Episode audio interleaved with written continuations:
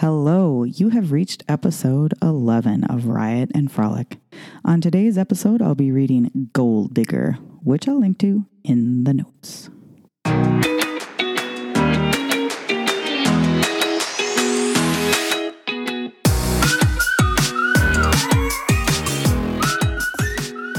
Hi, guys. Welcome to Riot and Frolic, a mostly ballroom dance podcast which I'll read dance-tastic posts from my blog, complete with the volume, emphasis, unintended sidebars, and accidental life lessons you'd expect.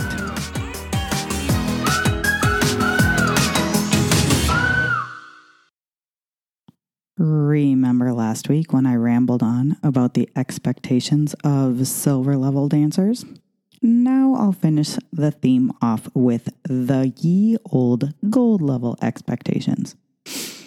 First of all, most dancers don't need or want to get to the gold level because it's mainly for competitive dancers in American style for smooth or rhythm, and I would say international too.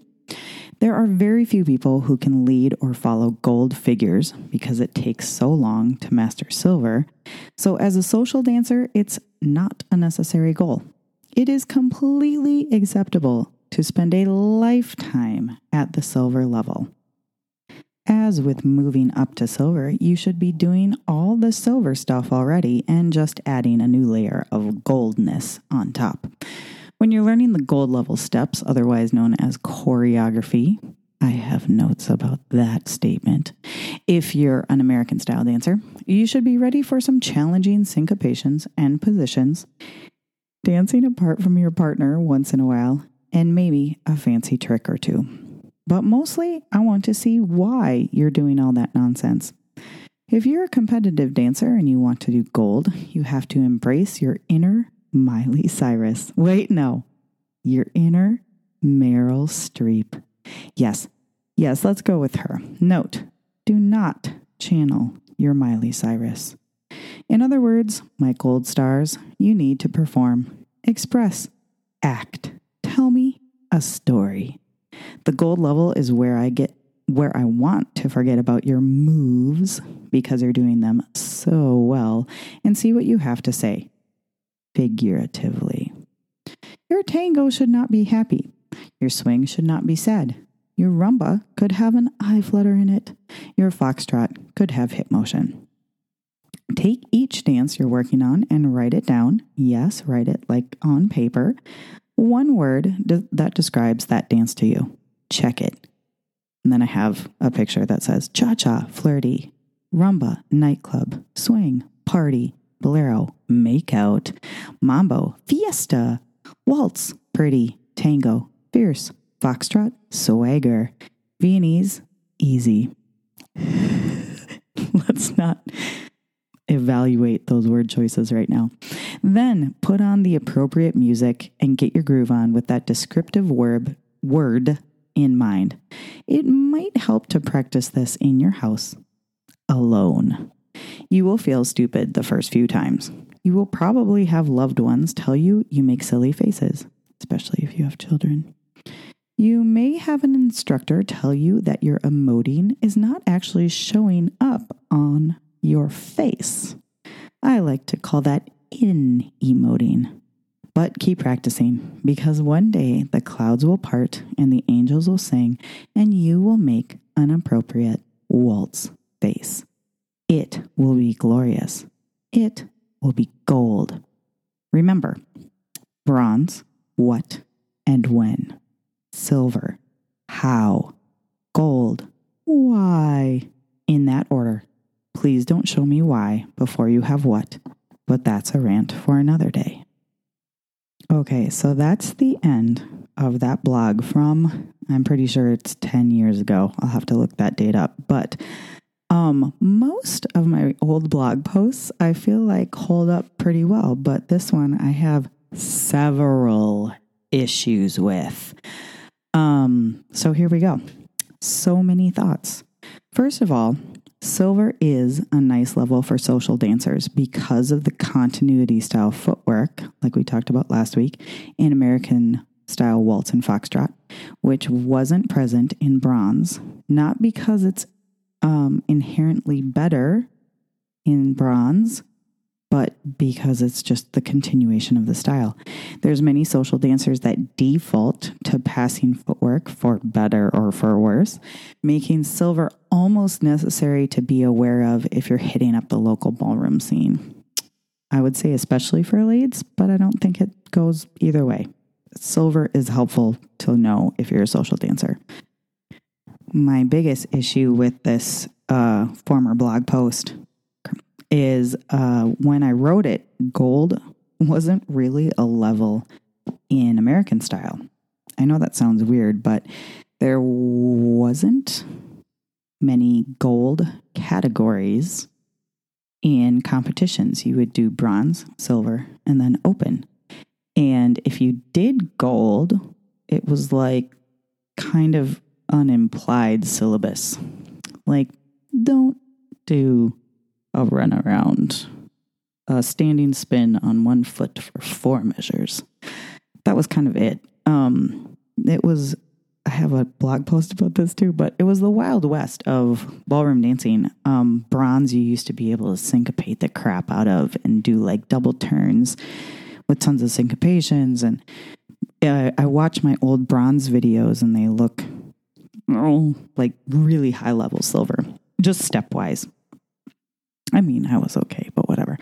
Um, so now gold is only partly choreography, and you still have figures and restrictions. I can't say the word figure without thinking of a lovely Australian guy, Paul Green. Oh my gosh, I hope I'm saying the right name.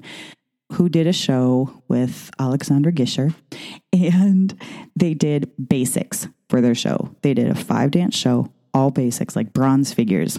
And it was amazing. And he, you know, was doing the guy part of the show thing where he'd grab the mic and explain things as she was getting changed. And every time he said figures, he would say it with his brilliant Australian accent. And so I can't say the word figures without thinking of Paul Green saying figures.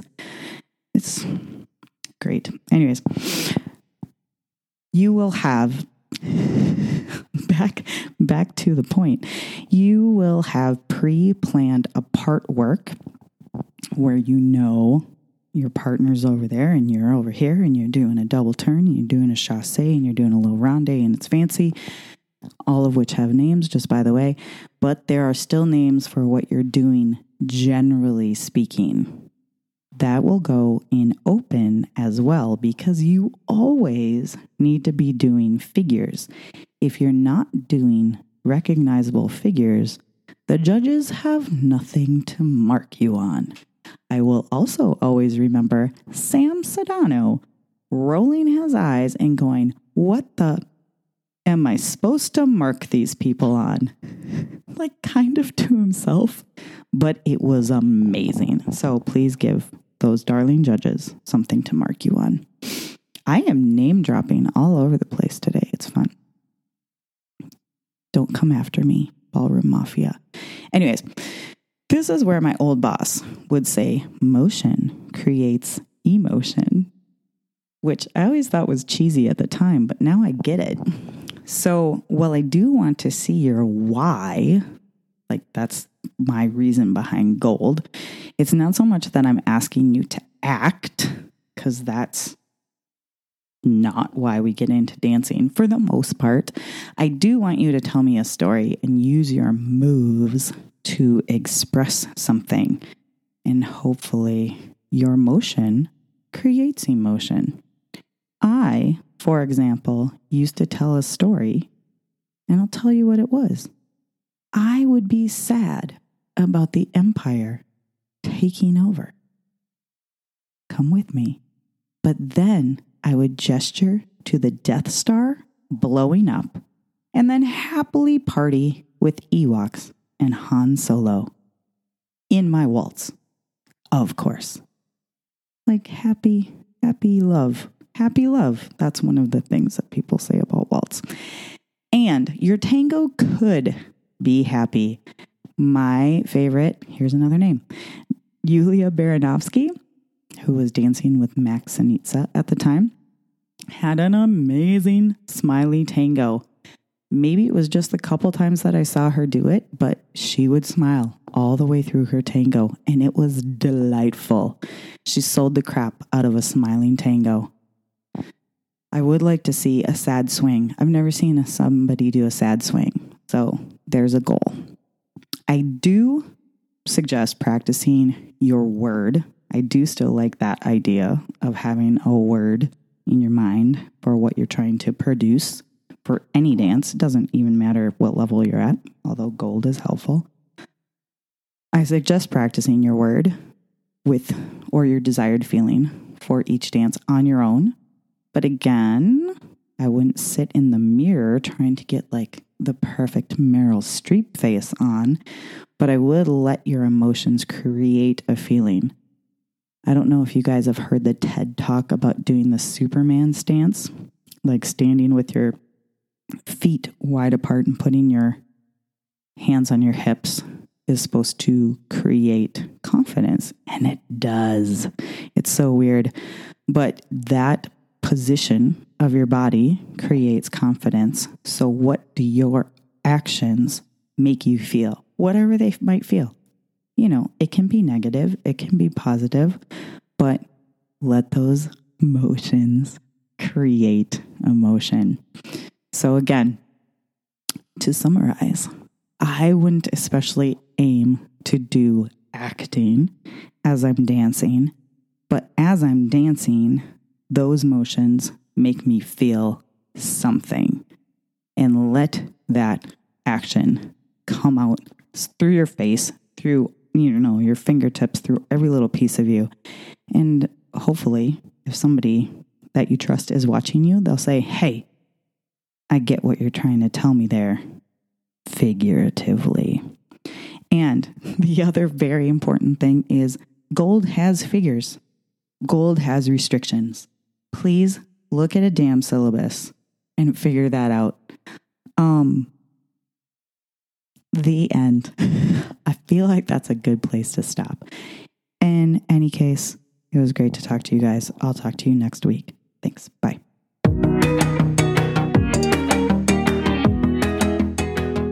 Thanks for joining me today. If you picked up what I laid down, leave a review for the podcast. Come back next time. And in the meantime, go forth and practice.